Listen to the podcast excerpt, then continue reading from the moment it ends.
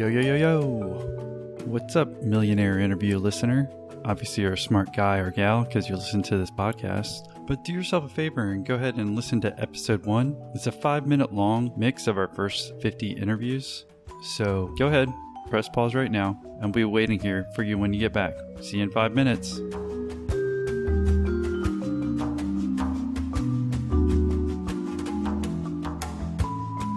Glad you're back. Now, let's get on to the show.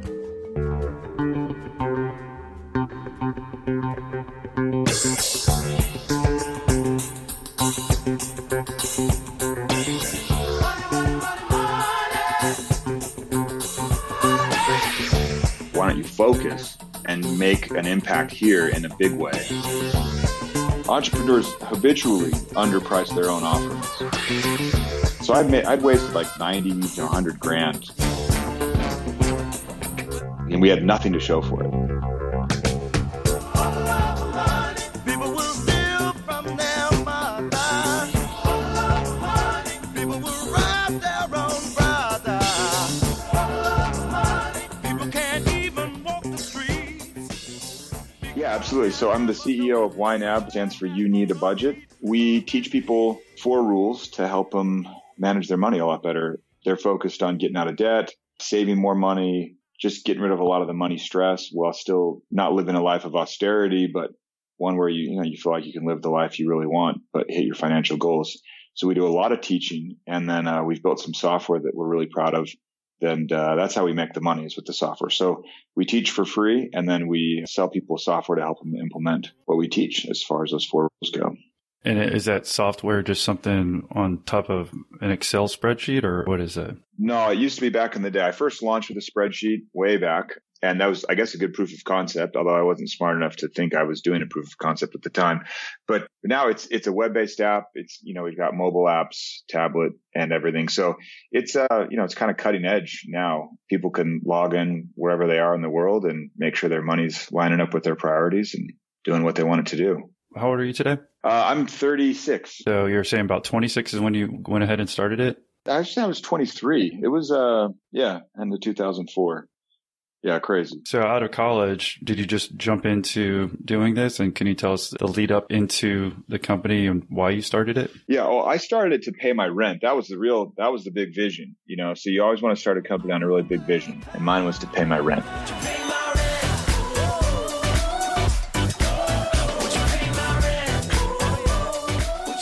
No, I, I started it while I was still in school. Actually, I had about two years left. I was studying accounting, was feeling good about it, and uh, looked like my job prospects were solid. But I, I still had two years left of school, and my wife and I we were newlywed. About a year after we got married, we had a baby. And the baby combined with our tight finances, combined with two years left of school and then having to pay rent, you know, that made me realize that I needed to make some money on the side somehow. So I ran it by my wife, Julie. I just said, Hey, do you think we could maybe sell this system that you and I have developed and we could make enough money to at least pay rent each month? And she said, no, I don't think that would work. So we did it anyway. And yeah, here we are today. So it's just been this very slow process. We never have taken funding or things like that. But, you know, that was, I guess now at this point, 13 years ago. And I just kind of clawed and clawed for a long time. And then, I mean, to give people a perspective, like started the company, I was working on the side. I was going to school full time. And then I was working on my CPA license, wrapped up school, graduated with a master's degree in accounting, all while running YNAB on the side and started working at a, big accounting firm down in Texas, still running YNAB on the side. And finally, about 2007, middle so three years, you know, after I'd started, I thought, oh, this thing has enough legs. I could maybe quit my job at this accounting firm and go full fledged. It was a gradual, like very iterative process for me. Not a big risk taker. I've realized at the end of the day. Could you tell us, I guess, what made you decide that you could sell this and kind of, we understand, I guess, why you're doing it. It was all on an Excel spreadsheet at first. Is that correct? Yeah, it was. So, I mean, we had just worked off of, we, you know, we were, money was tight for me and Julie. And so when we first married, I just said, Hey, let's do this. Let's follow a budget. Let's, and we just kind of learned as we went, like what worked, what didn't. And I realized after a while that our friends were asking us questions like, how do you guys do this? How do you do that? And so it just kind of looked like there was a need. And of course, there's a need for people to manage their money better. I think that'll always be the case. And uh, I just I had enough ego to think, oh, other people need to buy what I've built. And so I I built more and prepped it for selling. But it was originally just a spreadsheet that I would sell. Uh, I think I priced it originally at ten dollars, and nobody bought it. So I bumped it up to twenty dollars, and people actually started buying it at that point. Just little, you know, here and there. It wasn't like people were banging down my door or anything. But uh, yeah, the, the, original product was a spreadsheet and uh, me just teaching the method, you know, how we thought about our money. And that really ended up being more important than the actual tool that we were selling. Well, could you tell us why you made that tweak and, you know, jumping from 10 to 20? Was there some logic behind there or you're just trying it out? Yeah, I mean the well, the logic was no one was buying at 10, right? So you might think, ah, oh, you should lower the price, the price too high. But entrepreneurs habitually underprice their own offerings. So I was chatting with a friend casually. We were riding the bus on the way home and he's like, Oh, your price too low. People are just going to think it's garbage if it's only 10 bucks. So, you know, you should bump it up, maybe $20. So I went home, I changed the price to $20. And that day I actually got my first sale. I had to refund it because it didn't work on this lady's Macintosh computer. That was, that was a separate thing, but, uh, still got the sale. Right. And yeah, so we ended up keeping it at 20 for a while and we ran selling that spreadsheet for about a year and it just kind of picked up steam. And then, um, I, I ran into a guy that's now the CTO of YNAB and uh, we just met through email and he's the one that offered to help me out. And so we started working out, you know, a full fledged software package. When you set up the website, was it a WordPress website or how did you know how to do that? Oh, no, WordPress. I don't think people knew about WordPress as much back then. I certainly didn't. So it was 04. I just wrote it all in raw HTML. Uh, I had to learn how to do it, but that wasn't, I mean, that's not that, you know, terribly hard. So yeah, I just wrote all the pages from scratch. And then I think about a year and a half or two years in, I discovered WordPress and saw how much better it would be if I, if I were using that. So I ended up, I remember transitioning my whole static site over to WordPress, which was uh, a little bit of a hassle, but uh, you know, that was how I ran it. But yeah, I had to teach myself the marketing side, how to write the copy, and it was atrocious copy at first. But yeah, you just kind of teach as you go or teach yourself to go along and ship stuff fast and then perfect later. And that really helped me just kind of keep moving. And you have to have a little bit of ego in there to think that you have something people want and to think that your ideas are, are worth something. And so if you get a little bit of ego and you can push that through, yeah, you just ship stuff and keep improving it and be patient. And it, I don't know, it, it worked out well for me, at least so far. Were you doing any SEO or how did that first person find you on the web? Because you kept saying you're getting more customers yeah, the first traffic was through AdWords, which is fairly new system at the time. And the traffic was dirt cheap. So I set aside 60 bucks, was 63 from our budget. And I said, Hey, Julie, I want to use this money. Things were so unbelievably tight, but she goes, okay, yeah, let's, let's do it.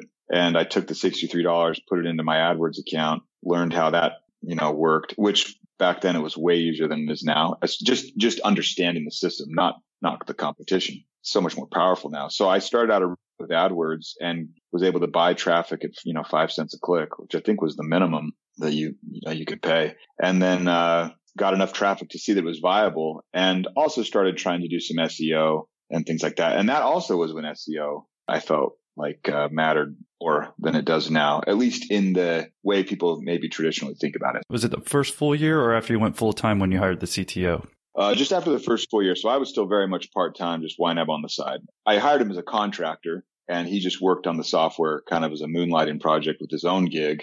And uh, we know I never could have afforded paying someone full time at that point. Well, how'd you find him, and then how'd y'all hook up to start? I guess making your product a little bit better. So he uh, wrote to me, and he, he liked the method. He liked the four rules that we taught. He just said, "Hey, I think I could improve your spreadsheet. I'm a developer. We could give it some more features and do this or that thing." I told him I really didn't want the spreadsheet. I would rather have a standalone piece of software. And he said I could write that. And so we went back and forth and negotiated a project price for it and kind of milestones along the way. And then he and I would just hop on the phone regularly and discuss features and how it should work. And he would, he would send me a new build and I would look at it and give him feedback and we just go back and forth. There wasn't really screen sharing back then or Skype or heavens, there wasn't Google Hangouts or anything like that. And so even taking screenshots to show me was a little bit arduous for him, but we, um, yeah, we got it done. So he would just send me new builds and we would talk on the phone and it worked out. It, it was uh, from concept,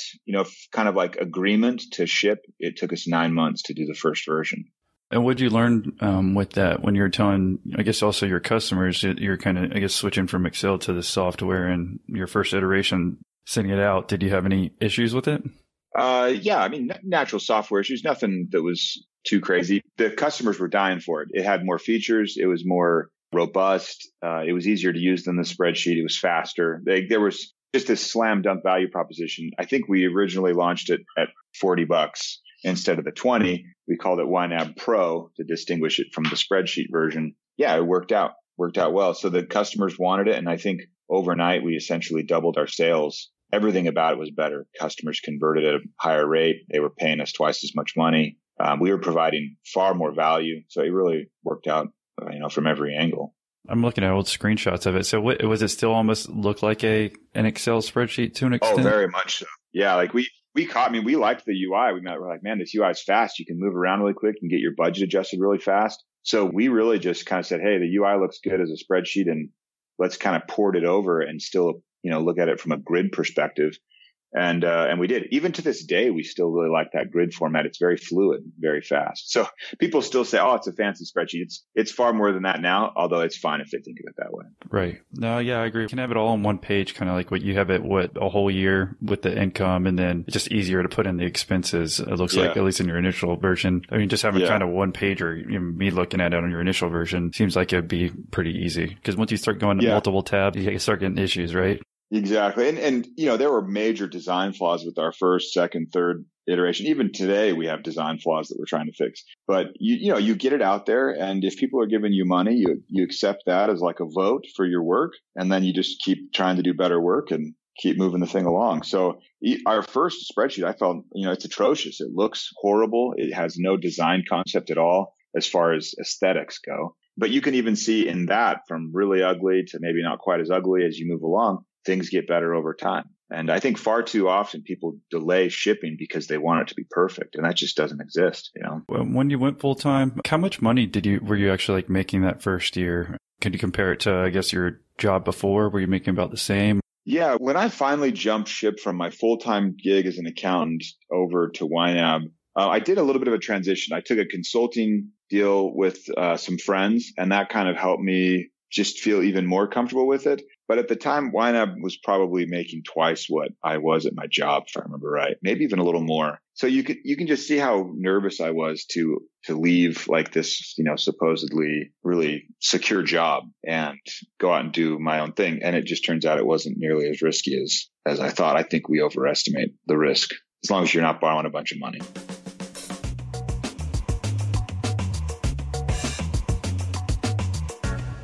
Do you hate moving? If you're like me, then that's a yes. You have to either call some unreliable company to help or just do it yourself. Well, now there's a new option Bellhops Moving. They're a different type of moving company. But Austin, how are they different? Tell me more. Well, they have an app where you can book online in minutes. They have a labor force of hardworking college students. They have a near perfect customer rating based on 23,000 reviews. And they're 25% less than the other guys. So go ahead and Google Bellhops Moving find out more about their awesome service. Now, back to the show. Psych. If you want to learn more about Bellhops, then tune into episode 60 where I actually interview one of the founders. Now, back to the show.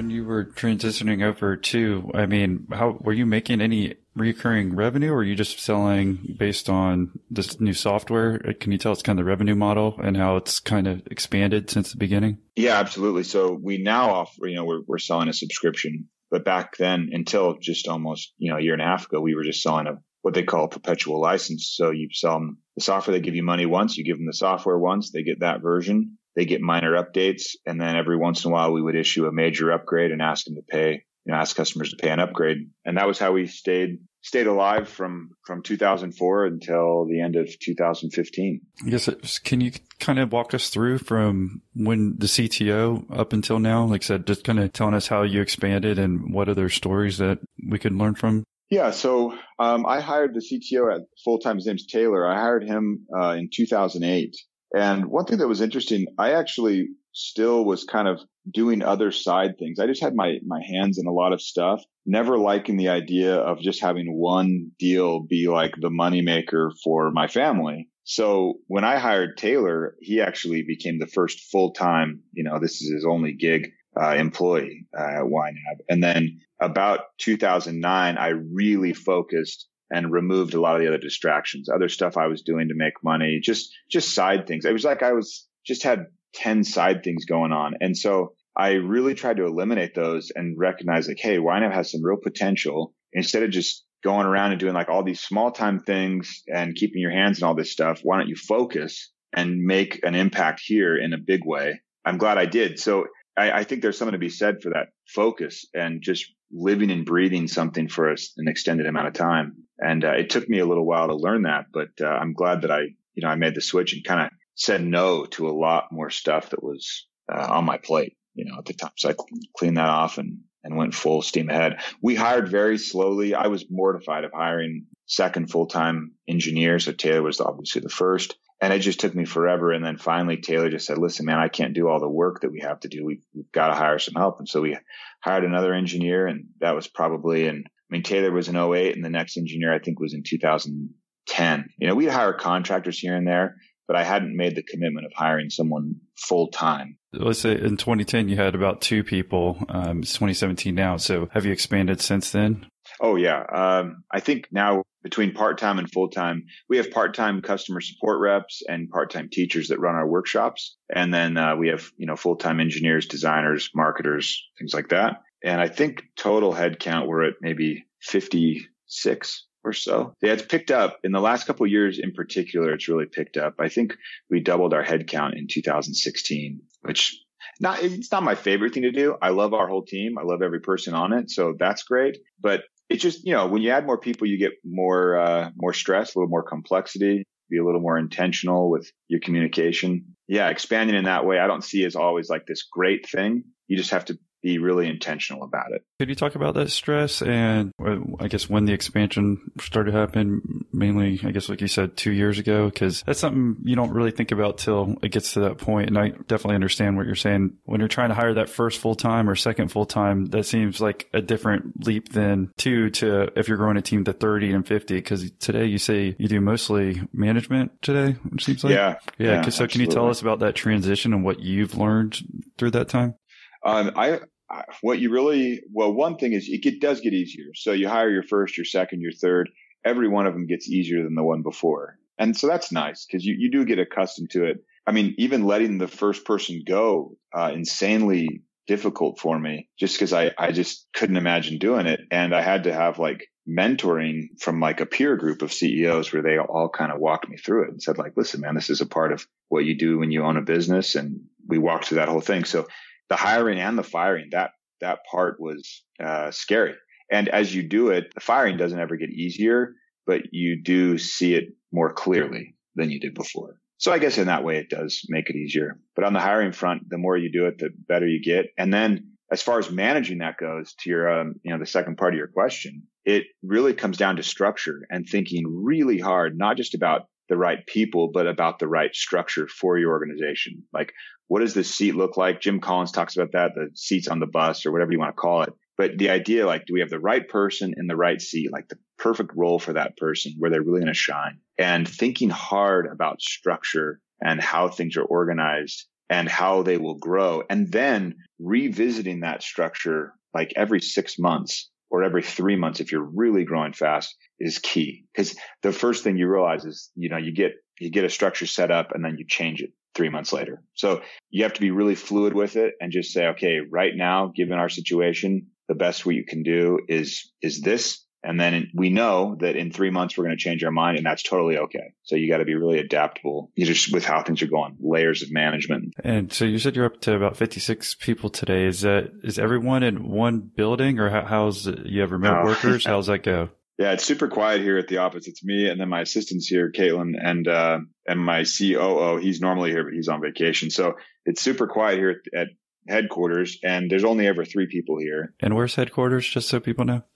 Yeah, we're in Utah, just south of Salt Lake, a little. so everyone works remotely other than that. And that's been another interesting, you know, interesting aspect to it, uh, where Taylor and I originally did really good work remotely. And so we just didn't discount it as this impossible thing entertained it going forward. And then when we hired our next person, we just thought, hey, remotes worked for me and Taylor. Why won't it work for another hire? And we just kept that same mentality. And uh, here, you know, here we are today. Everyone's remote works out really well. How do you work with those remote workers? I mean, are you hiring them through like Upwork as contractors, basically? And what's your communication like with them? Uh, so as far as there's the hiring goes, they're they uh, they work for YNAB. They're not contractors, okay. so they're employees if they work internationally, we, they are technically contractors just because we couldn't do it any other way. We'd have to be in several countries as well, which would be impossible for a company of our size.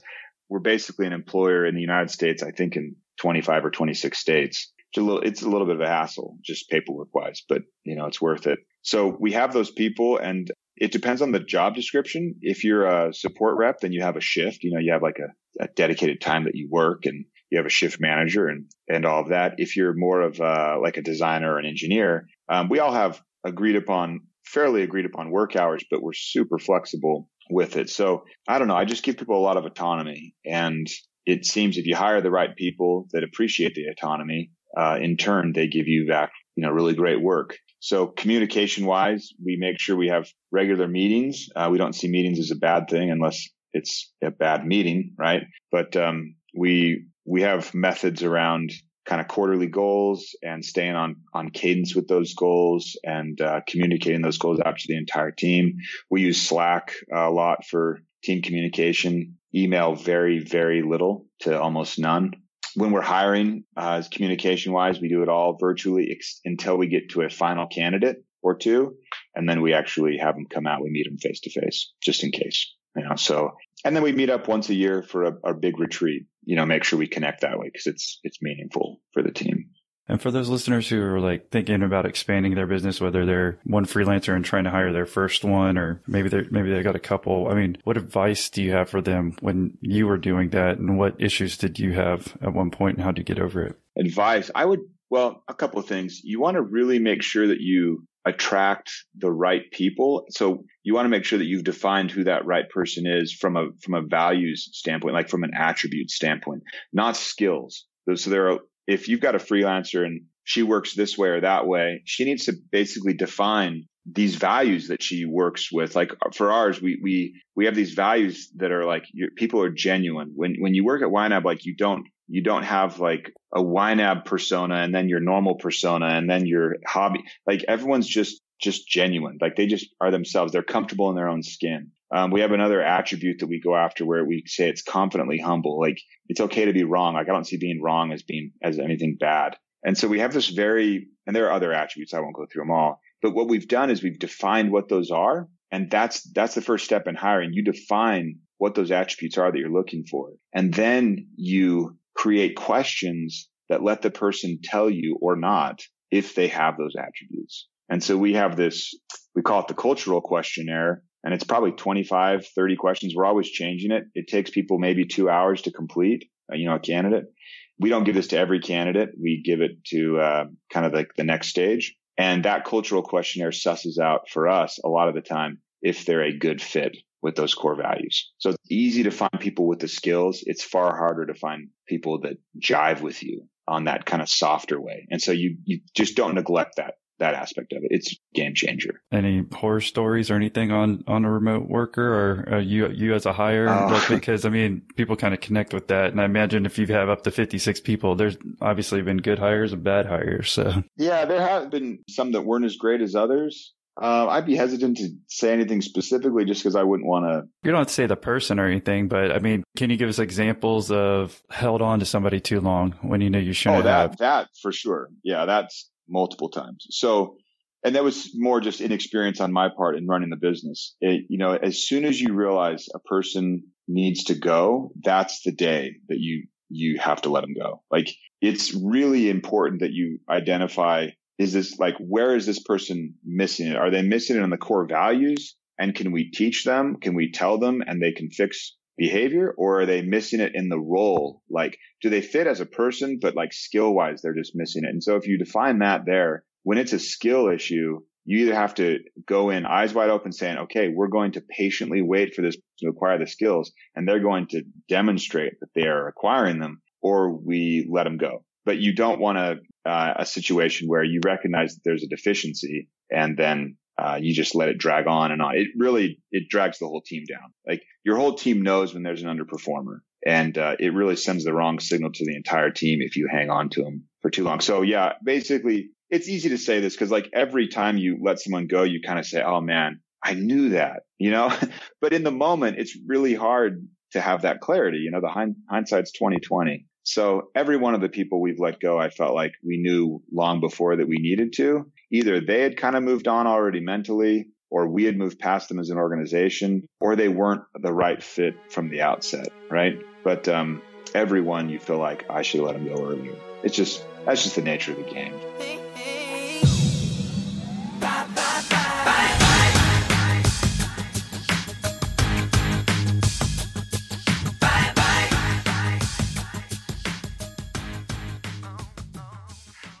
Um, as far as remote work horror stories go, though, you have to hire people that are really honest, that really put in good work. Uh, otherwise, you know, they might fake it for a while and then, you know, you realize you've been paying them for nothing. So it goes back to the hiring part. You know, it's like, like buying a home or like making a deal in real estate. You know, you, you get it on the sale and in business with, with people, you get it on the hire. I mean, over the last 13 years, I imagine there's been lots of ups and downs. Can you walk us through any of those stories? You said either success or was there any point where you thought you didn't have enough money to keep going? Yeah, the uh, worst, so worst time was um, end of 2009. We had told our customers, and our customers are really uh, passionate, like they really love YNAB. So um, when you have a really passionate group, it's a two-edged sword.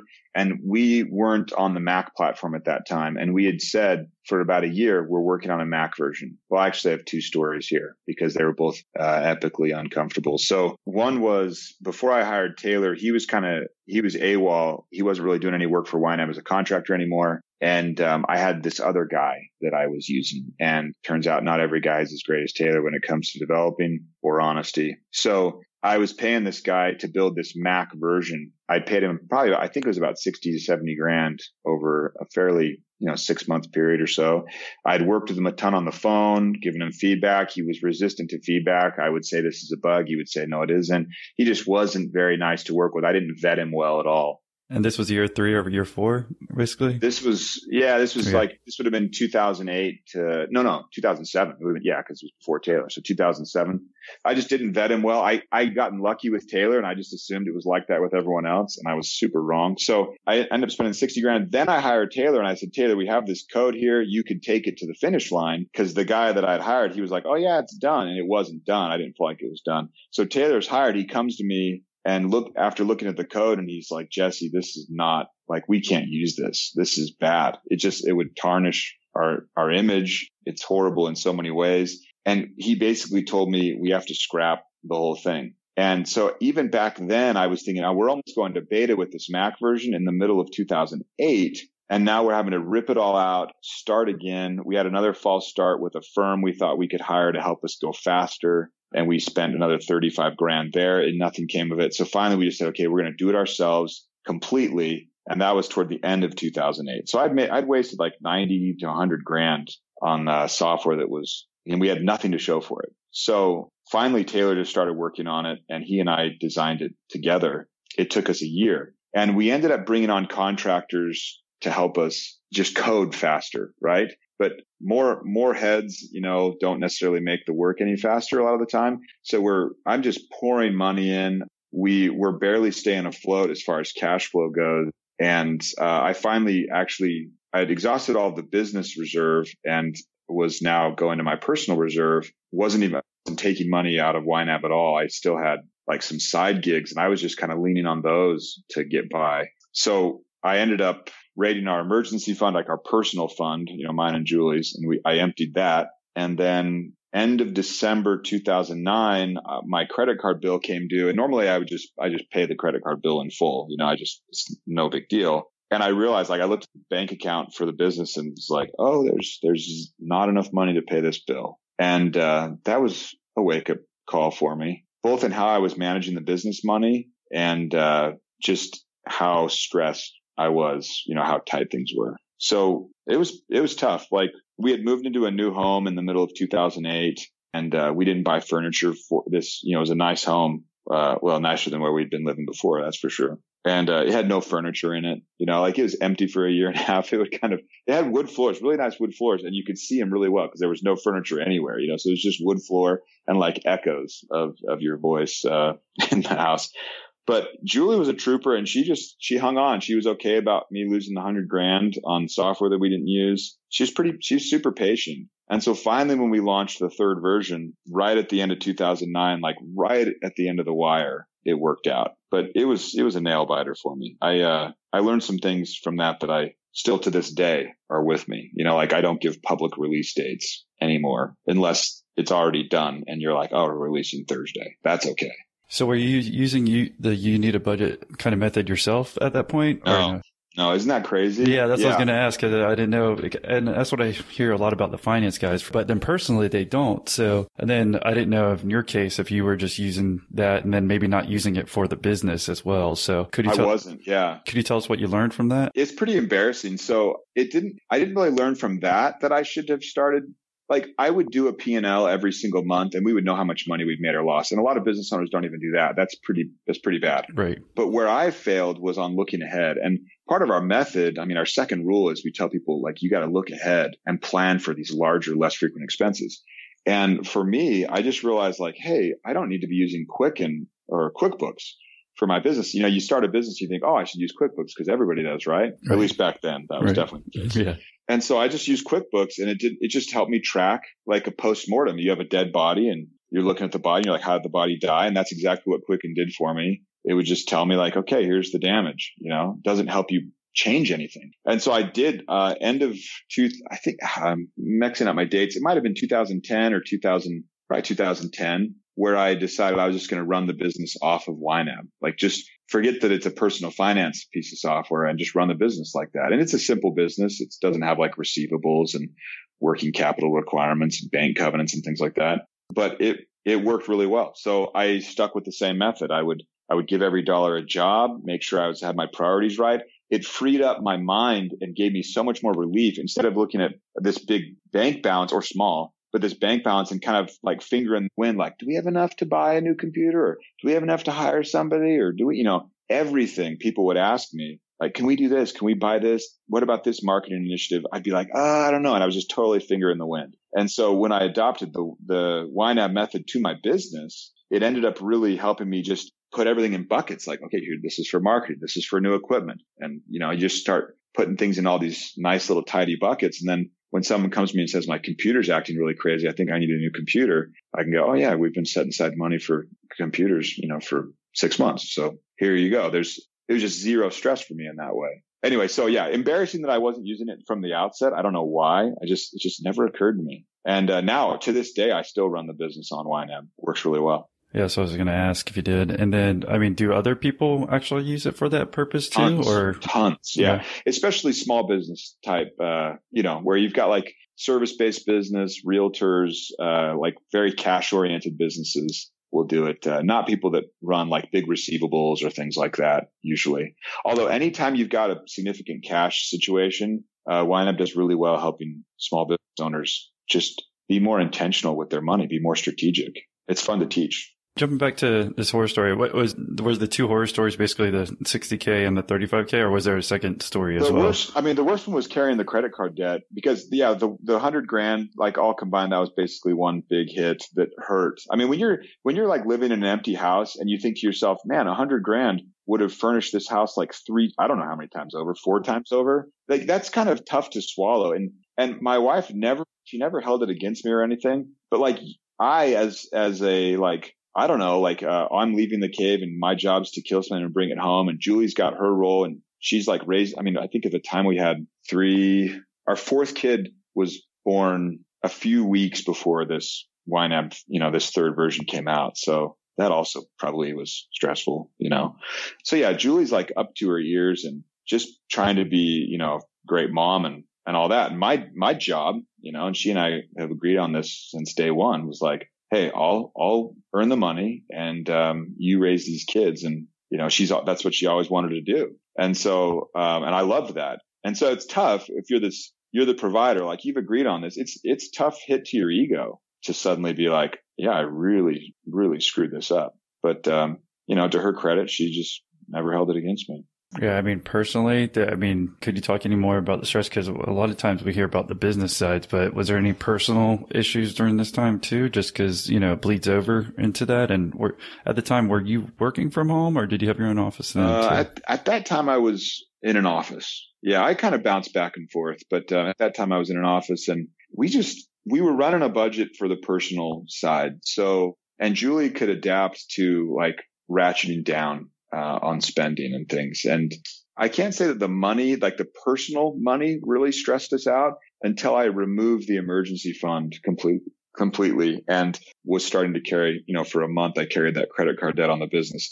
That got me stressed. But for her, we were able to communicate enough by just doing our normal budgeting routine, you know, like what do we got to do this month and what, what should this money do? And it, it made it, it made it doable not super fun. You know, like we're obviously not going on trips or having doing anything extravagant really at all. But it just it wasn't stressful in that way because we were on the same page. Like, is what we're doing. I, I I feel like it's a constant refrain with me and her. Like I'm telling her, oh, when this launches, when this happens, when this happens, then, and she's always like, man, my whole life has been you just saying when this happens. So you do your thing, I'll do my thing. And, uh, yeah, we love each other, support each other. We're, we're good to go. You know, but I don't think she's waiting for like this pot of gold at the end of the rainbow that I'm always pursuing. You know, she's just, she's much more in the moment healthier individual probably in that way. So what do you see the, for the future of your company? And I said, is, is this the only thing you've been focusing on this whole time? And I mean, because 13 years is a long time for most people in a business. Yeah, it is. I've, I mean, I had some side stuff that I, I kind of got rid of. I would buy and sell websites back in the day, like almost flipping them like you would real estate mm-hmm. or something. Um, but I stopped that around 2009 or 10. And then, um, I've just been focusing on YNAB completely. And so I don't know what the end game is at all. I really enjoy waking up and doing what I've got on my calendar for the day. And I enjoy the strategic side of things. I enjoy thinking about the future and kind of where we want to be. I really enjoy the tech, you know, and wondering what things, how things will be different in five years with all sorts of advances that seem to be kind of coming to a head and how that might change how people, uh, you know, are, are intentional with their money. So I, I like every aspect of that. I, I still try and push for us to be, you know, profitable, for us to grow, not headcount wise, but revenue wise. And it's still interesting to me. So I guess you're not the first person to ask me that question. So, um, we've never taken funding. So we don't have this push like, Hey, you've got to exit. Cause if you take funding, that means you will exit for the, you know, the investor and uh, we haven't. And so it gives us this other opportunity to to not have that be on our path by default. And so when people ask me like, what's the exit? I I think I would only exit if I stopped learning stuff that I found interesting. So as long as I can keep learning and and just keep finding new ways to do things, or just I don't know, learning anything, just doing things that are of interest to me. If I can do that day to day for my job, I'm happy as a clam, you know, and uh, wouldn't want to change it at all. And so we got an idea of employee size, but can you give us a generalization of what where like revenues are today? Yeah, we we actually stopped. I used to share revenue more readily, and we stopped about um, I don't know two years ago. It it kind of bit me in a negative personal way, and so I I opt out of it now. But uh, anyway, I can go into that if you want. Yeah, this is stuff that the people are listening. You never think about what happens if you do share it versus not share it because everyone's like, be open. But no, I'd like to hear your perspective yeah, on it. Yeah. So what happened was we would we would enter these things like fastest growing company this and you would submit your revenue and, and you'd get right. you know audited or whatever. And then so your numbers come out. There are some negatives to it. One that's not so personal but still annoying is that you you're targeted then for prospectors. So people just see oh they're at this revenue mark. Oh they're a customer of ours. They you know and they'll just any way they can contact you. They'll get your cell phone number somehow. And so that now I was just like, ah, oh, that's lame. You know, I didn't see that coming. Um, I also never saw a material bump in our actual sales from any of those contests where we were ranked number 10 or number 20 or whatever. Um, so I was like, okay, I don't really see a lot of good coming from this. We just end up on a lot of lists where people are pitching us. And then with a few people that were, were close to me that I felt like were really good friends, it somehow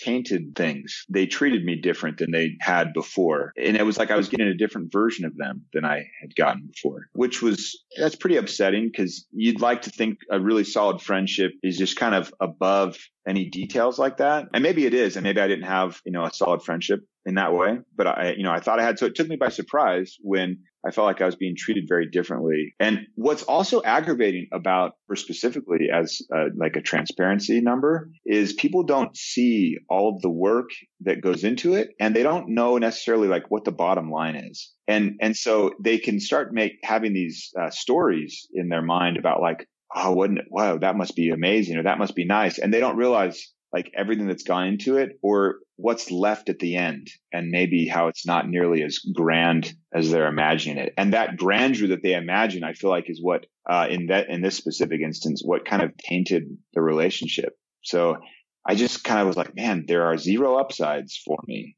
You know, and only Yeah, downsides. So, uh, yeah. Anyway, anyway, it's kind of land because I'm actually pretty open in general. And so, uh, it was upsetting to kind of have to pull back a little bit, but yeah, it is what it is. Didn't ask earlier, are you 100% owner today or have you had any partners No, along the way? Taylor's a part owner as well. So over time, uh, he earned in some equity. So it's me and Taylor. So I guess you've been able to bounce some things off of him, but still, like you said something about mentors earlier, but were you part of any other mastermind groups or anything like that? Yeah, absolutely. Yeah, I, I joined a CEO group. It's called Vistage, and I think there are many derivatives of this idea, but it's basically a group of CEOs, and we meet monthly. It's all guys that are different size businesses, different industries, but they're all heads of a company, and they've just seen a lot of the same stuff. So you have a little bit of a common bond, and it does help you discuss those issues you're talking about that you can't just discuss with anyone in the company. Um, so I've I've been a member there for about three years, and that's that's really helped me think bigger, think more structurally, grow up a little bit as it relates to running a business. What made you join that? Because was there a tipping point? Because I think some people get to that point. I know Yeah. me personally, I got to that point recently where, and now I'm trying to, I'm in the process of joining some masterminds and just went to a conference with a lot of entrepreneurs who own their own business. And man, it, it was enlightening to Yeah. be able to do that. It feels good to realize like, oh man, I'm not the only guy. Like, Right, there, exactly. there are people out here that are like, I, I still remember really wringing my hands over knowing I had to fire someone that had been with me for a while, but uh, they just weren't performing and they were pretty toxic. And my group walked me through it. They were like, oh yeah, we know exactly how you feel. And I, I like gave them very specific concerns and they were like, they laughed. They're like, oh yeah, those exact same, you know, you're like, oh man, okay, okay, I can do this, you know, so you, you get some, um, resolve in that way. So yeah, I, anyone that's, uh, the tipping point for me really was the, uh, personnel growth where I just thought, okay, there's got to be a way where we should be doing this. Like there, there, I need to just talk to someone that's seen a company go from, from five to 20 and from 20 to 50. Like people have done this and I, I want to know what they learned so I don't make every mistake been made. And so I think everyone kind of knows when they're getting there. And, uh, I wouldn't hesitate to start looking if, you know, someone listening to this is like, Oh yeah, I feel kind of alone. Like go out and find peers, you know, that are your, that are, you know, in your same arena. And, uh, it's, it's tremendously helpful. Actually, the main reason for me doing this podcast is to, you know, there's people listening. They don't really have those other entrepreneurs that they can talk to and any ideas or tricks or tips to help them is a good one. So I, I've just found that doing the mastermind, talking to entrepreneurs like yourself, you end up learning a lot, even though you're not, they might not be talking to you directly. It helps to know that someone else is in a similar position. Absolutely. And, uh, and, and with the Vistage, and I guess you can go to, is it V-I-S-T-A-G-E E dot com? Yeah. Is that Vistage? Yeah. Okay. It, are, are your meetups just online? No, no, there it's it's locally based. So you'd find a, a Vistage chair in your area and then uh and join that chair's group. Yeah, I find that the in-person thing makes it twofold better as well. yeah, So yeah. appreciate you coming on and sharing your story. I mean, if, if anyone wants to like reach out to say thanks for doing the podcast, what's the best way for them to reach you? Yeah, they can just email me, uh, jesse at ynab.com, J-E-S-S-E, and, uh, happy to chat and clarify anything. Uh, no, well, great. I, I appreciate you coming on and giving your story and giving some uh, tips for all those entrepreneurs out there. Absolutely. Thanks for having me on, Austin. Appreciate it. You know someone that needs some inspiration? Think about it. Maybe it's your best friend, a coworker, your grandma, or maybe even your goldfish at home. Whoever it is, do them a favor and pass along episode one. Just say, hey bro, or hey sis, I just listened to this sweet podcast, Millionaire Interviews. Episode one was off the chain, and I thought you'd like it too. Trust me, they'll appreciate it. Just send me a text with that. It'll be like Christmas, or Kwanzaa, or Hanukkah, or Diwali, or Ramadan. All came early. So Go ahead. Pass it on. People don't care who they hurt or be. A woman